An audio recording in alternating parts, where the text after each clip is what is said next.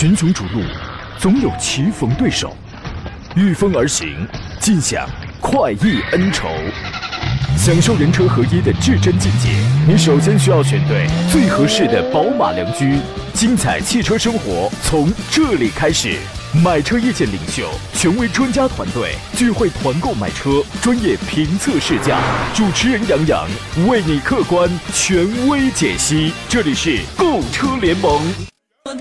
来，诸位，周四上午时间，欢迎收听山东交通广播此刻开拔启航的专业汽车节目《购车联盟》，每天上午的十一点到十二点啊，为您解决选车买车的问题。我是杨洋，在济南问候全省的亲人朋友们啊。今天呢是我们的传统节日七夕，首先祝福天下所有的有情人长相厮守，幸福一生啊。现在啊，受到商家的影响，几乎每一个节日呢，几乎啊都过成了什么购物节啊、吃饭节啊、送礼节，甚至呢，我最怕的就是在有一些小朋友的这个眼里边啊，他觉得这一天呢。就跟两样东西有关，发红包、送礼物，是吧？我就在想啊，我说这个除了基本的用心意啊、用礼物去传达、去表达一份爱意之外呢，我们以及孩子们是否还能讲一讲七夕的来历呀、啊？是否还能吟唱出几首“迢迢牵牛星，皎皎河汉女，两情若是久长时又起来，朝朝朝暮暮”的这样的诗句呢？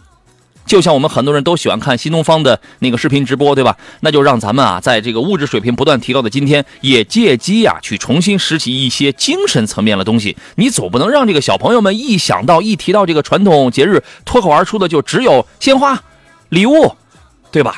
那就坏了。您说呢？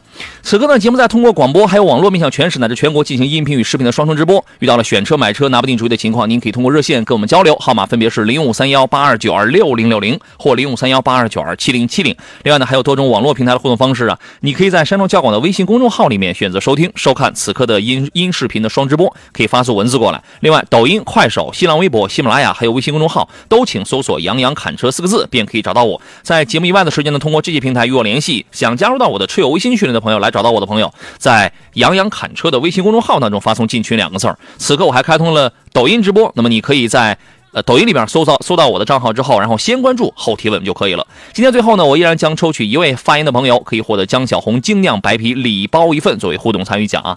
今日座上宾呢是来自北京戴通汽车科技的总监何珍宝何工，你好大官人。主持人好，听众朋友大家好。这个如果你没有准备礼物的话，非常好，我也没有准备。要不就咱俩、嗯、咱俩互相没有准备礼物的人凑一块过吧，我祝你一份祝福，你送我一份祝福，祝咱俩七夕节快乐吧。好的好的，嗯，非常好。可能我这样一说之后，咱俩在我们有很多女性听众的脑海当中就就营造出立马出来就是一个形象，叫千里人，是吧？千里人，然后什么都没准备啊。其实我们还是还是有准备的啊。这个，咱们先说一下几款八月份上市的新车啊。之前陆续分析了几款，还剩几个啊。先说一下，稍后来回复大家的这个提问。八月内呢会出新款的路虎揽胜的极光 L， 你看我们都准备这个，对吧？这个新车它没有对外观啊进行一些改变，只不过在配置方面做了一些小幅的提高，比如说它提供这个和运动装备相关的一些可选包。啊，包含什么这个熏黑的铝合金的轮毂啊，黑色车身的套件啊，除了这个圣托里尼的黑色版本之外呢，其他车型你都是可以选装的，而且还有一个叫做柯林斯古铜特别版的车型，在一些细节方面会镀铜饰条啊，包括这个排气管的装饰罩啊、车窗的饰条等等。反正你觉得镀铜这个东西它它这好看吗？你还不如直接买一个金色车身呢，对吧？配置方面呢，精英版车型新增后排软枕、Keyless 钥匙进入、智能保持，还有驾驶员的疲劳监测，但是它取消了加油口盖的这个小门不可锁的功能。奢享版呢，增加了后排的软枕、十色的氛围灯、前排手机无线充，还有第二代的运动钥匙手环等等功能。它它也把那个加油口的那个小门，它这个不可锁的功能，它也给你这个取消掉了。还新增一个英国之宝音响的一个选装包，中低配车型可以选十五个扬声喇叭的英国之宝啊。然后是六百五十瓦的这个动力方面呢，现在依然还是燃油版，还有插电混动版本，呃 二点零 T 的这个发动机配 九 A T 的变速器，加速还可以。那么插电混的这个车型是由一个 一点五 T 的一个三缸和一个电动机来共同组成了。你看很多朋友他都会诟病说三缸不能买，你见过有几个说理想ONE的三缸不能买的，有几个说这个路虎的这个三缸不能买的，就到你到你到了那个时候的时候，人家那个车主他在意的他就不是这个东西了，对吧？那么但是呢，这个纯电的续航里程真的是很短啊，只能跑五十六公里，太短了吧？连沃尔沃的这个 T 八 现在都更换到这个九十公里的纯电续航了啊！您对于这个极光 L 的一直以来的市场表现评价如何呢？呃，原本这这款车的话，在整个市场表现相对来讲，它就是相对小众一点。嗯，平淡。呃，激光 L 呃，有很多车友就喜欢这个车的车友的话呢，嗯，啊、呃，我想在选择这款车的时候，可能也会谨慎去考虑这款新车，因为毕竟，呃，新能源车就是包括相应的这个呃车型的话，可选的范围比较大，而它又是一个一款这个相应的。啊、呃，这个刚上来的产品，对于极光路虎的车车车型，大家也都知道，啊、呃，没不经过长时间的市场呃检验的话，它有些毛病可能是这个搞不出来。前期你要是尝鲜了，那后期你将会无尽的烦恼。对，你是要有这个烦恼的心理准备的啊。它的电控单元啊，你包括它现在还在用那个九 A T， 还是那台九 A T 变速箱，有没有进行一些优化？这个得拿到实车体验之后啊。对。八月中旬呢，马自达三的这个昂克赛拉，包括这个 C X 三十 分别有两个新增的配置，就是有这个新增的车款，外观的风格方面进行了一个全新的尝试，但是整体上跟在售车型差别不大，部分细节做了一些调呃调整，比如说马三那个黑曜板，它呃两个都叫黑曜板啊，它呢在轮圈还有后视镜上呃后视镜上用了一个亮黑色的钢琴烤漆。对吧？然后有一个灰色，有个黑色，两种车漆你可以去选择。那么 C S 三十 呢，它也是加入了黑色钢琴烤漆的这个车顶的行李架。呃，我觉得就是车风上、颜色配色上要更年轻，而且还加了什么这个勃艮第红的真皮座椅啊等等啊，主要是配色方面做了一些提高。配置方面的新车继续提供全速域的自适应巡航啊、车道偏离预警啊、还有车道保持这样的功能，包括主动刹车等等啊。动力也没有变， 二点零 升的这个呃 Skyactiv G 的版本的自然吸气发动机，配个六速的手自一体变速器。所以我觉得这两个车呢，售价也不会有什么大的波动啊。有兴趣的年轻朋友，你可以去关注一下。八月的五号，明天呢会出全新的荣威的 R X 五，包括 E R X 五啊。这个这俩车之前我们在节目当中也多次也预也这个预告过。我觉得首先外观方面呢，它用了一个全新的设计，叫做情感律动的设计，整个的这个大尺寸的中网看上去呢就更显得要大气一些了啊。然后车侧面原本是有棱有角的那个车顶的轮廓，哎，现在给你变得流畅了。圆润一点了啊，尺寸方面依然还是比较大的，而且用了这个可以降低风阻系数的隐藏式的门把手，尾灯是用贯穿式的 C 字形的这个收尾的尾灯啊。内饰方面呢，之前咱们也聊过，它有一个我跟何工这个年龄不一定喜欢，但年轻朋友可能会喜欢的，就是一个创新的一个可滑动的中控屏，可以滑动多少？三十厘米，它的滑动距离从主驾到这个副驾驶，而且可以通过声音控制，声音控那个口令叫什么来着？就给你好评，对对对，应该就叫给你好评。屏幕的屏，然后咻的一声它就过去了，就是给副驾驶看的。这个这个功能呢，不是可能有点意思啊。呃，然后呢，还有这个什么三幅的方向盘、电子换挡，而且电子换挡还有那个水晶的球头，双拼色的内饰设计。排量呢依然是 一点五 T 的发动机，如果是燃油版的话 ，一点五 T 发动机配一个七档的湿式双离合啊。然后呢，但是呢，这个发动机是第二代的上汽蓝芯动力了，它会比那个之前的 一点五 T 的发动机动力更好，油耗更低。Magtech 技术的就是这个呃动力啊，然后呢，插电混动那个呢，用的是一台代号 一五 F D E 的 一点五 T 的涡轮增压发动机，然后配了一套呃这个磷酸铁锂电池啊。之前公布了一个预售价，我忘了，反正也就是十几万的这个价格。您对于这个车的评价怎么样？呃，这个车型的话，我们也倒是可以关注一下，因为现在整个市场的竞争其实还是挺激烈的，尤其是在这个价位区间的话，呃，相关的车型是扎堆。然后也是值得关注一下的，这个对，这个你可以关注一下啊。还有几个新车，比如说什么东风雪铁龙的这个天逸的 Beyond， 然后还有那个什么瑞虎 五 X Plus 功夫熊猫联名等等，后头咱们再说吧啊。有兴趣朋友你也可以来聊聊问一问。来看大家选车买车的问题，加勒比海苔问了一事儿啊，他说杨哥，请问现在呢有二十万，请问是买这个汉的比亚迪汉的 D M I 好呢，还是买二手的 B B A 好啊？说家里建议买 B B A。那我觉得就取决于两个原因啊。第一个，家里建议你买 B B A 的原因是什么呢？场面吗？第二个原因，你的生活场景需要什么样的车呢？来，这位我们回到节目当中，这里是山东交通广播的购车联盟，我是杨洋。回复一下刚才这位朋友问题啊。然后呢，刚才我问他，我说你家里推荐你买 B B A 是什么样品种的呀？是五系 A 六那样的呢，还是怎么着的？他说是三系这样的。你要三系这样，你揣着二十万，你还莫不如再攒上小半年，添点钱直接买一新车喽。因为你买个二手的三系啊，我跟你讲，买二手三系的这种人一定把这个车玩得很狠，有面吗？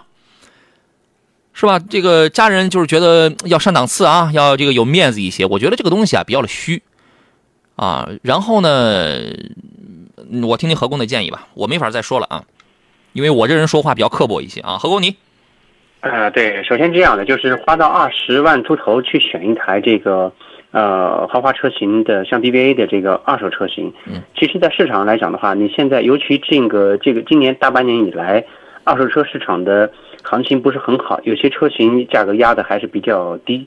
如果在这个时候你能找到啊、呃、年限比较近、公里数相对来讲比较好的一手车，啊、呃，其实这个宝马三系的话，还是有很多的好车源可选的。呃，如果特别中特别中意的话，那你就可以去选一台宝马的，呃，像这个三二五或者三二零这些车这样车型。但是新款的三二零，呃，可能办齐了也就不到三十，所以说，呃，如果有二十万可以办一个分期，我觉得也是可以。你如果单换一个角度来说，嗯、呃，比亚迪汉的这个 D M I 的车型，我认为这个可能是一个更好的选择，至少买车几年之内你不需要有太多的顾虑。包括售后的质保各方面，你不会有太多的这个开支。它就是两个不行，一是牌子不行，相比较的、呃、牌子不行，现在已经、嗯、呃，现在已经成过去式了。目前来讲的话，嗯、比亚迪汉像这些车型，它一你现在去买，你还得排队，不是说车在等你。是我的意思是啊，在他家人的眼里边，嗯，对吧？可能觉得这是个这个国产牌子，可能这个觉得不大行。二一个呢是什么呢？就是说，这个底盘在操控感上确实距离传统的这个豪华品牌是有一些差距的，但是你如果想比谁直线加速快，一个插电混的比亚迪一样很快，甚至更快。再一个呢，对它你买回来之后，你家里你要能安充电桩，你有自己车位能安能安充电桩的话，你你的使用成本，你未来的使用成本就会很低。那么你在对啊，家人觉得你买一个二手了三系什么回来觉得有点面儿是吧？但是你要是碰到那种被前边那位玩出了事故，玩得很狠的那种的话，你买回来那你也很糟心，你懂吗？你懂二手车吗？另外，你买回来之后你整不整备啊？你以后你使用方面，你的你钱包里鼓那就可以，那你就花钱是了。它的使用费用、它的油耗、它的保养费用、它的万一要坏了换件整备的费用，豪华品牌呢一定有豪华的价格的。所以说这个是看你，因人而异。我不替你去做这个决定，你家人只看到前面觉得这个蓝天白云的车标是有面子的。对吧？保养一般是多少？你先准备，你单次保养准备一千二、一千三百块钱，对吧？油耗你三系，我不知道你怎么个开法，你先准备九升油。你要是开，你要是开法不济的话，那这九升也是打不住的。对。但是你开比亚迪这个插电混的话，它的成本这块它就会它就会非常低，但你等车周期它会比较长。哎呀。我这人有些话呢，我话到嘴边我得赶紧收回来，我就我那个不敢讲，为什么呢？我有时候我就讲，你开个二十万的二手宝马有什么面子啊？对吧？这话听了让人很不舒服。但是我强烈建议，买车这种事儿不要把这个面子这个事儿看得那么的重要，一切考虑一下自己家庭的实际需要，对不对？你要是钱包充裕啊，你喜欢什么操控，而且像何工讲的，你又能碰上那种车况极佳的，你买二手的三系这种是可以的。但是我刚才一开始我讲的第一句话就是什么呢？你再攒个半年期，你添个几万块，你买个新车呢，这个更好，因为新车无忧啊。你二手车你得碰运气啊，好吧？您琢磨琢磨啊，你这个你琢磨琢磨。呃，泰山一个松说：“杨老师好，专家好，准时收听节目，赤炎炎注意多喝水，向你们致敬啊，谢谢。”于师傅说：“中午你俩谁请谁吃螃蟹呢？这螃蟹这会儿还没下来呢，这是啊。”还有人问的是什么 一点八 T 的帕萨特领域啊， 零七 款的，你是不是想问烧不烧机油是吧？ 零七 款的领域 一点八 T 的，那个年代烧机油吗？那个老的 一点八 T 不但烧机油，而且还容易坏涡轮，嗯，而且变速箱 五 A T。后期坏的几率也比较大，零七年的车现在来讲的话，可能就值个几千块吧。但是，在烧机油这个层面上是烧的啊。对的。OK，Super、okay, Tom， 然后说威海这边螃蟹下来了，不不，你的留言我没看到，我我在做梦，我在臆想，我没看到你的留言。一会儿就想说艾瑞泽五 Plus 还有逸动 Plus 帝豪，看了呢都是手动挡的，选哪一个？还有悦动这四个车选哪？悦动这个这个车呢，就是空间会稍微会大一点点，但这个车太老了。我已经不太推荐这台车子了，太老了，这个做工技术方面真的是很老掉牙了，你不要再买这样的车子了。说或者七八万还有哪还有哪个推荐？我首先啊，我觉得你前面看了那三个国产车都很棒，七八万你不要想着去买什么美系、韩系、日系，你能买，但你买你但你到手啊，你买不到东西。但是你揣着这个有限的费用，你去买一个国产车，很厚道的。首先你是能买到东西的。对吧？然后就看在这几个国产车里边看的都是手动挡的，是吧？那等于是看到的这个都是入门啊，这个低配这样的车型啊，您会怎么来推荐呢？啊、呃，这三款车型来讲的话，它而且还要手挡、手动挡、手挡的。对呃，目前来讲的话，这个手动车型的话，呃，可选的范围真的是越来越小。哎，啊、呃，如果在这三款车之间去选的话，主要去看一下这个车的价格和配置。嗯，呃，去试一试。相差到都不是特别大，这里边唯一一个发动机技术啊，还有这个就是从发动机技术上来讲好一点是逸动 plus， 一点六 升的那个手挡是吧？那个手挡我都不知道它现在还出不出，你知道吗？如果有的话，它是一个缸内直喷的发动机，发这个发动机，其他两个都不是，都只是一个普通的一个多点电喷。所以呢，缸内直喷的好处是什么呢？何工？缸内直喷的好处对于这个车型来讲的话，它主要是燃油的。呃，效率相对来讲比常规喷射的要好一点，嗯，然后在排放方面的话是能够达到相对的较高排放标准。会多费油吗？呃，不会，对吧？所以说从发动机技术上来讲的话，逸动 plus 这个是这个比较好的。然后呢，艾瑞泽五 plus 相对来讲它的这个定位要稍微要低，要低一点点。你花七八万，你基本上你能买到一个中配，它配上可能会好一点，但是这个车呢它并不主流。真正主流的，从市场销量、占有量来看，主流的是谁？是吉利跟长安的这两个轿车，啊，是他俩。我觉得你就，如果你看重是配置，那么你就放低一点，你选一个稍微靠二线一点的，因为你的预算高了，就是用价格把它配置给拉上来了，是这么个意思。如果你看重的是这个，呃，保值啊，包括这个销量、保有量等等，就是这些方面，其实品质大家都差不多。你说这个价位的。呃，车的品质会有什么很大的差距吗？就这三个车，何工有吗？这个价位区间，目前来讲的话，那、嗯、他们的差距绝绝不绝不会想象当中的那么那么大。对，而且现在，呃，有可甚至于很多零部件的供应商有可能都是都是一样的，所以说不会有太大的这个呃差别。对，所以说呢，我建议你啊，如果看配置，你选个艾瑞泽五 plus； 如果你看中的是要节油，你买个 一点五 升的帝豪。如果你因为帝豪 一点五 升啊，它这个油耗确实它这个不高。如果你看中的是我要发动机技术又要高，我要好，你选个 一点六 升手动挡的一个缸内直喷的逸动 plus。悦动那个车我觉得没有什么买的必要了，太老了，好吧，太老了啊。继续来看这个一会儿就好说，一九款的朗逸启航手动时尚是不是也不值当入手了？一九款现在还在卖吗？是啊，这个车型朗逸的一点一九款的车型现在还有吗？如果有的话，应该是价格比较比较实惠的。对啊，你说新朗逸现在都便宜到那种程度了，你再去如果现在这个车还在卖新车的话，你买它干嘛呢？差价能差多少呢？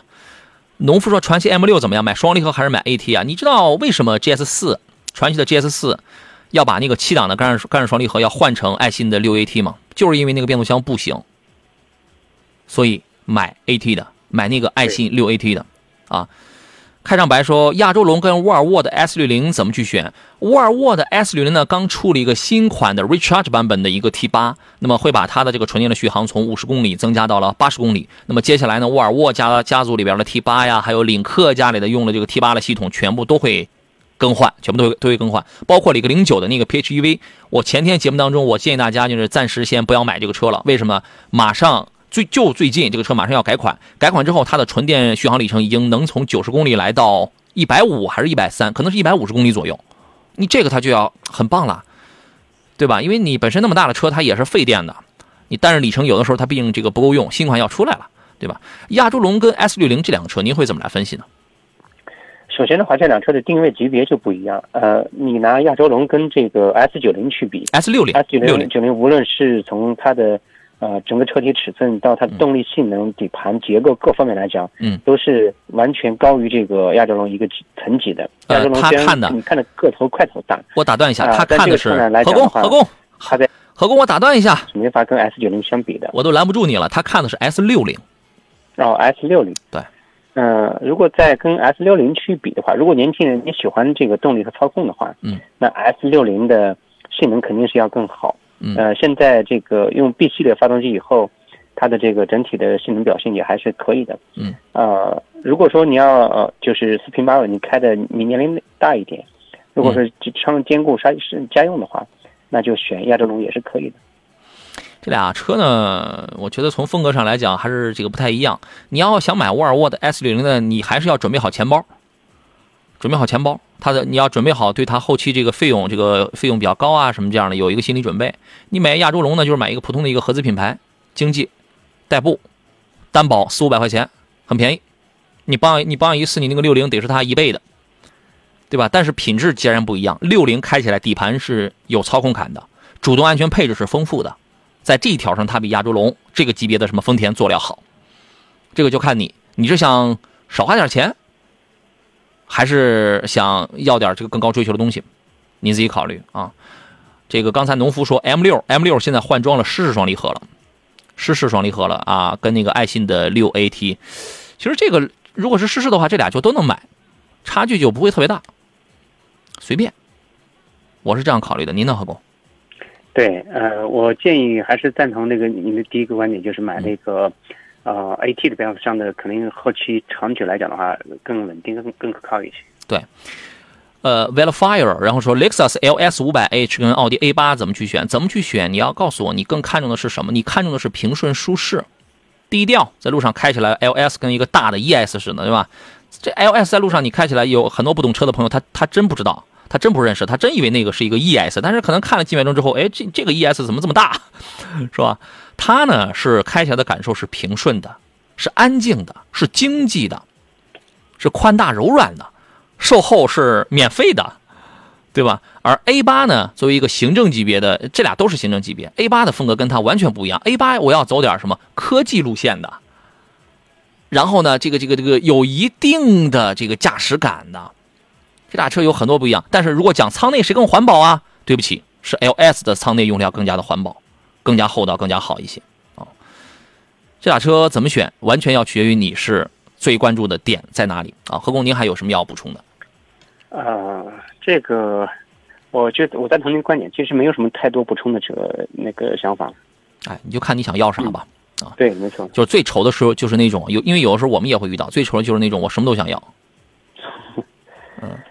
爱吃炸鸡说：“杨哥，请问汉 D M I， 然后听说明年会升级电磁悬挂，值得等吗？如果真的明年啊，如果能升级这个东西的话，那肯定是值得等啊。”对，因为这这个为了提高这个产品竞争力，汉的话呢，它在诸多方面，呃，肯定都会有相应的升级。对，我们看到在过去七月份，比亚迪的销量又爆棚了十六万多万。嗯嗯。然后比亚迪汉的话居功至伟，呃，汉的 E V 或者 D M I 的车型销量都是非常非常好的。对，所以说在未来来讲的话。在车辆配置方面肯定会进一步的提高，对，电磁悬架一定是在这个操控与舒适性上它会做一些弥补的，因为它的底盘确实是有短板的嘛， 对, 对吧？那有这个东西，到时候看看这个售价上涨几何呗。啊，我们进入广告，马上回来。群雄逐鹿，总有棋逢对手，御风而行，尽享快意恩仇。享受人车合一的至臻境界，你首先需要选对最合适的宝马良驹。精彩汽车生活从这里开始。买车意见领袖，权威专家团队，聚会团购买车，专业评测试驾，主持人杨洋为你客观权威解析。这里是购车联盟。来，各位，十一点三十二，欢迎您继续回到星期四啊，山东交通广播为诸位直播的购车联盟节目当中，我依然是杨洋。今天很热是吧？有早中的朋友说：“杨洋你好，热呀，今天特别热嘛。”呃，今这个周天好像是这个周天是吧？就立秋了，立秋可能还会要再热一段啊，所以大家要注意防暑降温啊。尤尤其是在这个时节依然坚持在户外啊、在劳动啊、在活动、在作业的朋友们，多多喝水啊，多这个注意防晒，注意防暑降温哈。稍后时间咱们聊车，呃，遇到了选车买车问题，直播热线是零五三幺八二九二六零六零或八二九二七零七零，你可以跟我们来进行交流。另外呢，还可以在山东交广的微信公众号里面来发文字留言，还可以收听收看，还可以在杨洋侃车的抖音号当中来进行这个提问。Range Rover， 然后说雷克萨斯 L S 五百 跟 A 八 用料哪个好？L S 这个我刚才就讲了 ，L S 我朋友买了 A 八 三个月卖了，为什么呢？那味儿太大了。他那个也是，他也属于是巧不巧的事儿，他也属于比较寸。但我个人感觉，从用料的这个皮质啊，包括那个味道啊，包括那个手感触感上，我占雷克萨斯。你要单问这个的话，这个是毫无疑问的啊。来，咱们继续回来这个节目当中来，遇到了选车、买车的问题，咱们可以聊起来啊。呃，做场宾呢是来自北京戴通汽车科技的总监何正茂，何的官任，我们继续有请他。你好，大官任。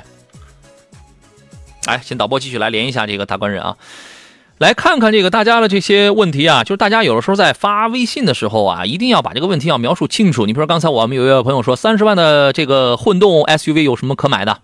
然后，那你得告诉我你是挂绿牌了还是挂蓝牌了？是插电混动还是不插电的普通的油电混动？我们很多朋友发文字的时候，他这个问题他是搞不清楚的，所以我得不停的去问啊，问着啊，哦，然那个，然后他才知道哦，还有这个之分啊。那你分不清楚技术的话，那你知道是一个是挂蓝牌，一个是挂绿牌的呗，对吧？插电了肯定得挂绿牌了，不插电的肯定你再怎么着，现在也是挂蓝牌了，对吧？啊，咱们聊聊这个问题啊，三十万左右想要一个六座的插电混动的一个 S U V。三十万多点行吗？三十万多点的话，我觉得就可以买到一个非常不错的了啊。我们来问一下今天的这个座上宾何工，你好，大官人。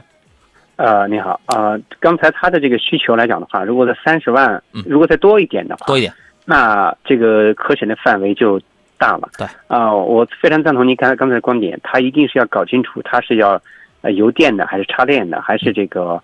啊、呃，这个增程式的具体是哪款哪款哪个类型车型你要搞清楚。我觉得三十万出头，如果再点加点钱的话，选一个六座的理想ONE，这是一个首选。嗯、是首选吗？我觉得，我觉得是，我觉得就是看从哪一个方面来理解吧。如果说呢，在这价位，我首先，我刚才脑海当中蹦出了三到四个比较主流的产品，其中有理想ONE啊，而且、嗯、呃，这个你三十万你得添一点啊，你得你得添点三十二三的，就是这样的哈。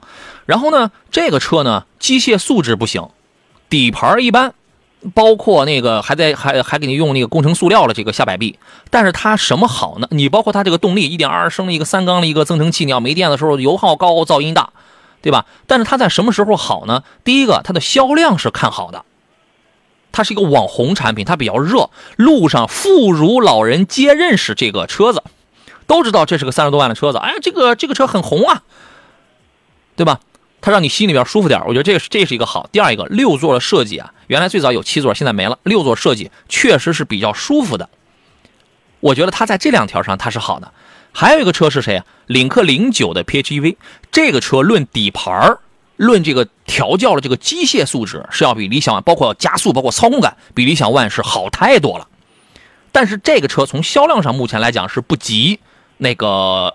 理这个理想ONE的这个车拼的是什么？首先，中大型旗舰 S U V 已经不再像零五那样赤裸裸的去拼操控，就是就是说我两块木板，一根是操控，一根是舒适。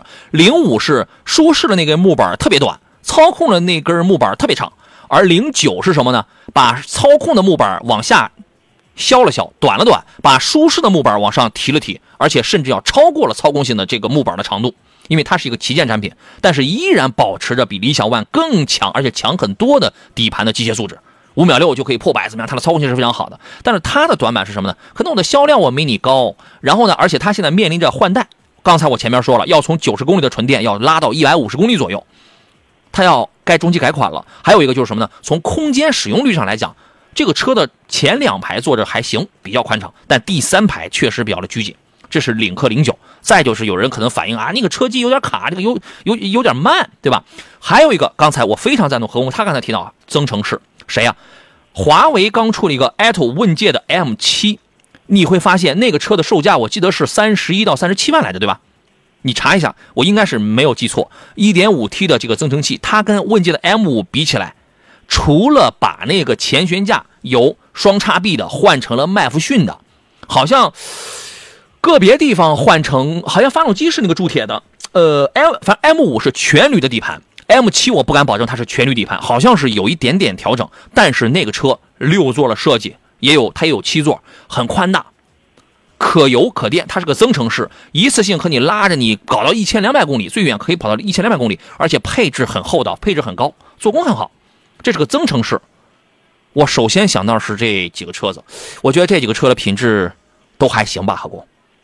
对，您刚才推荐的这几台车子，我觉得是已经把囊括到三十万左右最好的，呃，比较比较出色的几台车，是可以去，呃，重点去参考一下。对，你可以参考啊。孔延明是咱们老听众了，他说六座啊，感觉很多鸡肋，三十万加我选摩卡 P H E V， 摩卡现在只有五座嘛，六座呢，有的时候啊，它也不一定。你这样想，你媳妇儿俩孩子，这就四个人了。那你要是出去的话，你万一咱再配上老人什么的，那你有的时候你五座呀，它就捉襟见肘。尤其是如果两个宝宝都很小，都需要儿童安全座椅的时候，你两个安你两个安全座椅啊，说实话，你一个中型五座的 S U V， 你的后排基本上就被塞满了，还是有市场的。还是有市场，而且它不像七座，因为七座 S U V 呢，现在在市面上很少有二加二加三座椅组合的，很少有二排是独立座椅的，大部分都是二加三加二。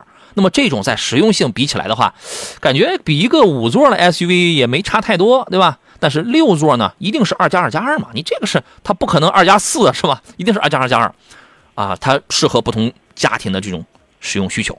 你考虑我刚才前面说了这三个车子啊，来，咱们接通热线上等候的这位朋友啊，你好。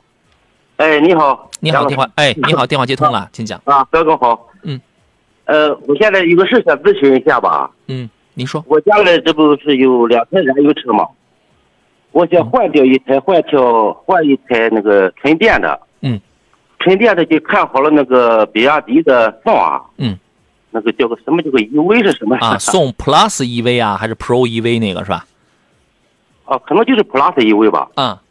我现在就想咨询一下，他他们现在这个电车，因为在第一次买吧，嗯，不太了解。他们说这个电池的减损率很厉害啊，减损率很厉害，就是说它会有衰减，会有这个衰、啊、衰退啊啊，衰退很厉害。这不朋友说不建议买，我昨天去看了，嗯，车也官方都看好了，嗯，就是想咨咨询一下，让杨老师给评价一下这个车。嗯，能不能买怎么样的？您这朋友呢，可谓是只知其一不知其二啊，也说不出个所以然来，对吧？这个咱你你甭说车的电池贬得很厉害，您的手机电池贬得不厉害吗？电脑电池贬得不厉害吗？一样嘛，一样嘛，对吧？啊，请何工来分析一下这个问题吧。就两个问题，第一个，这个车的电池贬得厉害到一个什么样的程度？真的很厉害，我们就不敢买了吗？有没有国标啊？对吧？第二一个问题，比亚迪宋 Plus E V 这个车能不能买？对，首先的话，先说比亚迪宋 Plus M E V 这个车型。首先，这台车的话呢，现在也是一款非常热销的车型，呃，然后在整个整车的这个外观布局、空间各方面来讲的话，都还是不错的。然后其第二就说它的电池问题。电池的话，现在呢，比亚迪它本身有看家的电相关的电池技术，而且有比较长的这个质保周期。作为这个家用来讲的话，你就呃正常来讲，这个有充电桩充电方便的话，那用这个车是，呃，可以放心的，没有那么多的顾虑。你看早前的话，我打出租车打到这个一八年生产的一些个纯电动车型，到现在为止，也就是在四年多的时间跑到了近二十万公里，嗯，呃，电池都没有坏过，也没有换过，续航里程的话，只比原来呃少了一些，可能。很多车友不觉得，呃，它的这个使用的负载负载大了，或者是使用年头长了之后，是不是就不行了？一换一电池，成本又很高。首先的话，你是首首任车主，而且这个厂方呢对这个质保的周期还是有保障的，所以说它三电的这个可靠性已经不是早几年可比的了，现在已经、呃、好了很多。电池一定是有衰减的。但是咱们是有，咱们是有这个国标，一靠国标，二看这个品牌的质保。国哎，国标方面呢，之前有一个规定，大概是八年，如果你的电池衰减到了百分之多少来着？是百分之七十还是百分之六十？厂家必须要给你免费的去换一块电池了。咱是有，咱对咱咱有国家标准的。第二一个呢。品牌也有它自己的这个电池质保呀，你比如说它的电池是首任车主不限年限、不限里程，咱是有这个质保。当然，可能有人要说了，那我这个电池我没坏，但是就是这个电衰减了，那它不坏，它也不会给我换。对，你不坏，如果你只衰减的话，你不是有国标吗？你参照国标呀，你低到百分之多少，它也是要免费给你去换的呀。所以啊，世间万物的目前来讲，你的手机、你的电脑、它的电池都是有衰减的。您朋友说了这句话，等于没说。连八十岁老太太她都知道这一条，所以说你因为这种没有去理解它的原理、它的道理的这种莫名的恐慌，啊、呃，这不看网上他们说有，要了一家朋友说有三四年这个电池就废了，就废了。我跟你说，说这话的人一定没电车，太夸张了哈。对，说这话的人要么是买的是低速的老年代步车那种老头乐，他一定没有这种车。哦，你别听他的，网上不是都是好人啊。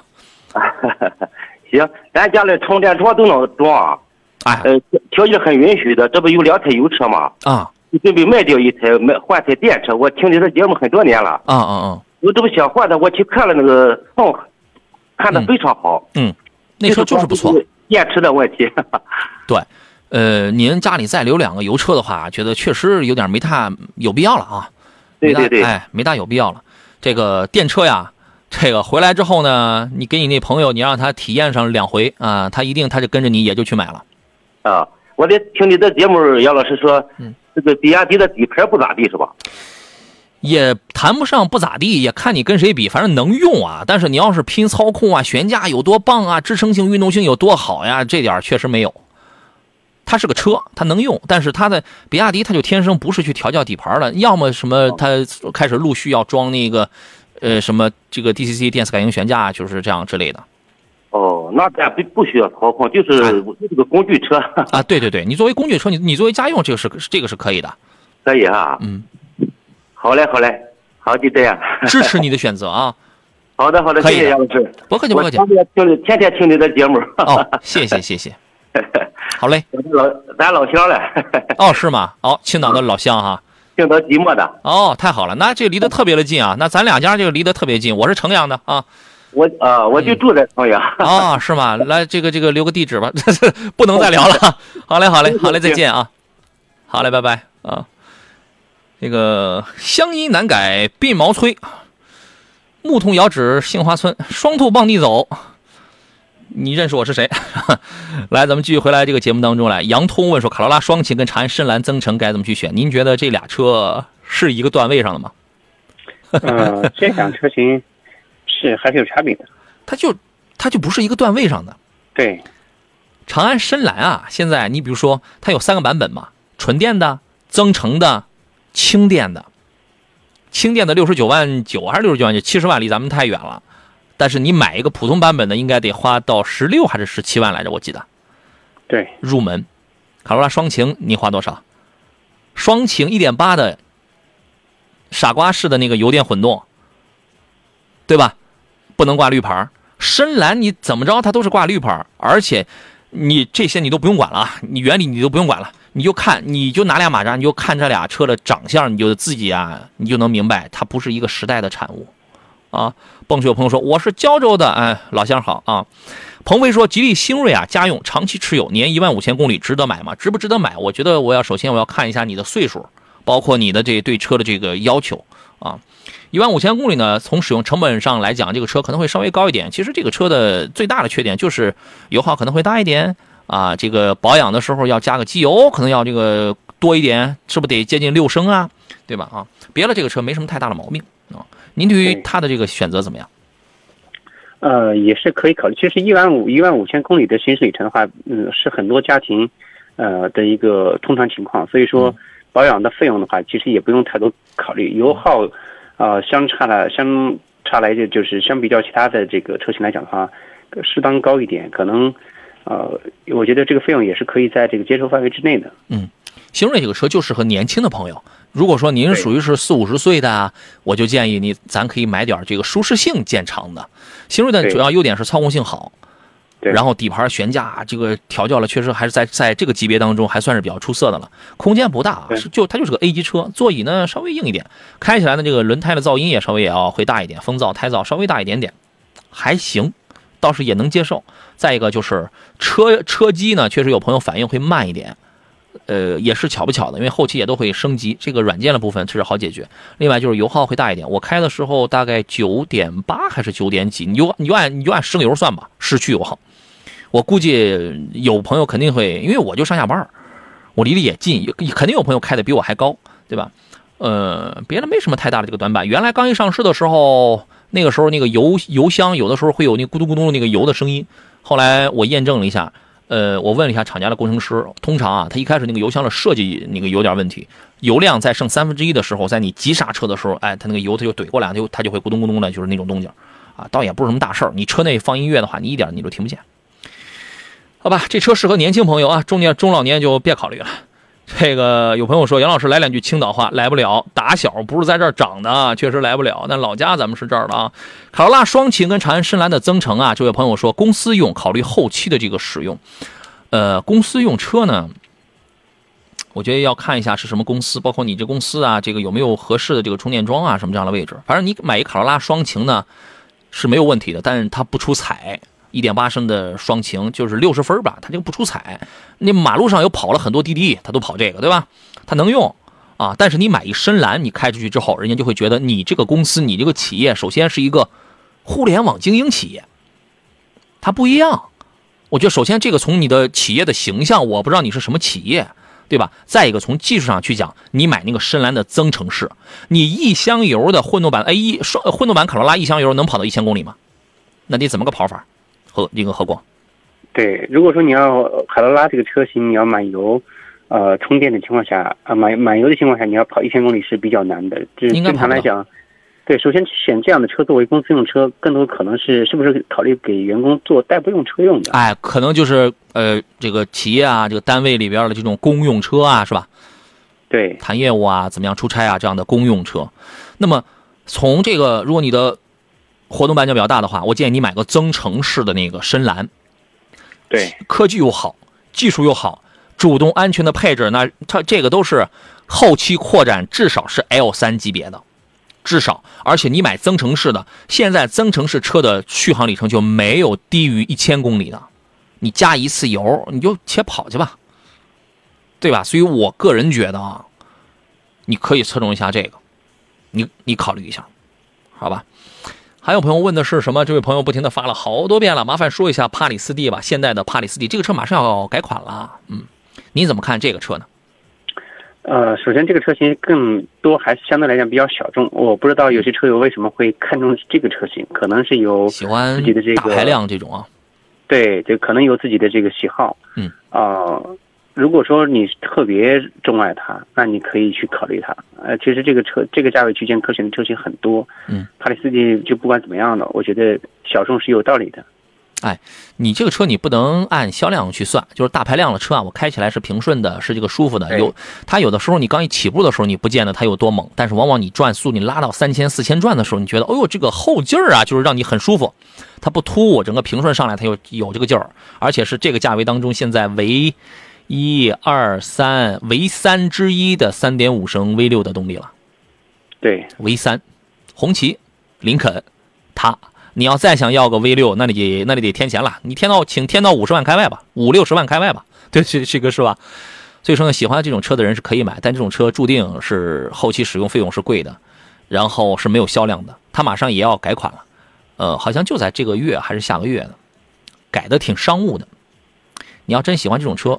可以买，请先准备好百公里，这车先准备好十四升油吧，是不是啊？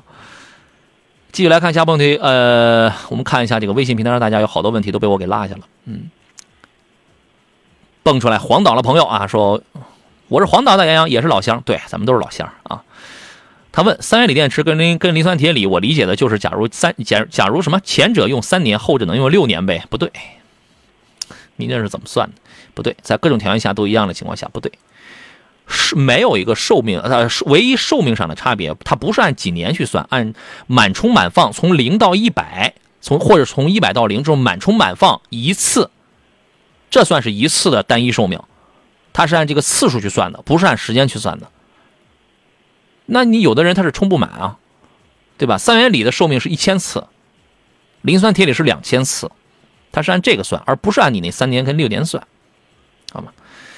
张三丰说，公司的财务大姐的买菜车江淮 E V， 春节到四月份三个月从 百分之八十五 衰减到 百分之六十五， 第六年厂家五一假期给他换了全部的电池啊，那个小小型车呀，对吧？这个也是比较早的这种入门级的几万块钱的那种小型电动车啊，对，它都是有质保的，凡是你只要是突破了它那个质保。是必须要换的，这是国家规定的啊。经说老师，拿铁比宋 Pro 要贵几万啊？这两个老师更推荐哪一个？您看了肯定都是这个电动 E V 车型了啊。宋 Pro 的这个 E V 跟拿跟拿跟拿铁，拿铁现在有关它关键它有什么小杯单电机，还有什么大杯双电机，对吧？啊，对，这个您怎么看呢？是，关键是在你选择车型的时候，你是选单电机版本还是双电机版本？嗯，咱们就是先都选单电机、呃、主要是在在这个呃，从一个配在配置方面来讲的话。啊、呃，价格高一点的，你可能会选到了双电机。双电机主要是性能各方面来讲，它要更出色。嗯，呃，所以说你要你还是要确定好啊，你要选，你要追求性能的话，双电机的肯定更好。如果说是只是考虑到这个车辆的这个呃这个续航里程，包括日常的用车来讲的话，对性能没有特别追求的话，单电机那也没问题的。对，你看他看的是不是？因为现在是这样，拿拿铁现在是没有纯电动的，它是只有这个插电混的嘛，跟这个油电混的。对, 对，所以我就觉得你应该是说的这个宋啊，不，哎，宋宋 Pro 你这个看的肯定不是 E V， 而是 D M I。对，哎，你看的可能是这个。如果他看的是这个的话，两个都是插电混啊，这个您会怎么来推荐呢？呃，如果在这两车之间的话，那宋 Pro 一呃 D D M I 这个车型的话，呃，我可能还是这个首推的，毕竟它销量在那摆着，然后加上这个，呃，加上这个整体的这个售后服务网网网点，以及这个车的这个大批量。那后期的这个保障性可能会更大一点。嗯，从销量上，从热度上去讲，你可以选比亚迪的车子。对，从机械素质、从硬件上去讲，我我推荐的是魏派的车这个车子。为什么？首先，这个变速箱不一样，首先是发动机它就不一样，对吧？你那个 一点五 升的，人家 一点五 T 的。你开起来劲儿它就不一样。后来呢，两个都它都有一块小一块小电池是吧？电池的质保是一样了，它都是不限年限、不限里程的这种首任车主的，对吧？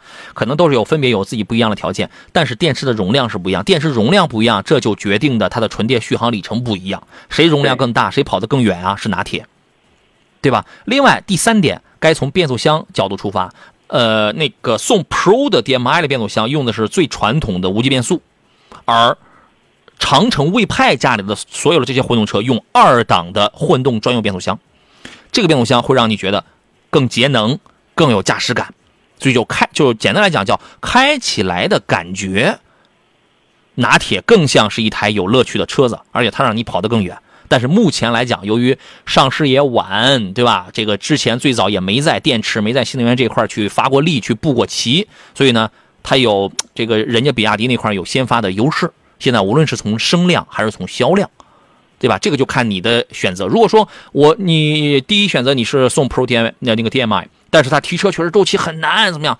那你莫不如直接就换这个拿铁。为什么呢？起码它有一条原因是可以说服你，我这个的技术确实比宋要好，只不过我就是声量销量我不如它。呃，你得自个儿得这个琢磨琢磨啊。插电混，对，他又补充了三个字插电混，对，我们也猜到了，我们判断到了啊。好吧，今天节目咱们时间关系只能到这儿了，再次感谢何工，咱们再见。再见。好嘞，还有好多没有聊完的话题啊，有人问坦克三百的油耗啊，什么这个等等了，咱们留到明天吧。明天上午十一点咱们再接着聊。我是杨洋，每天上午十一点购车联盟，山东交广，咱们明天见。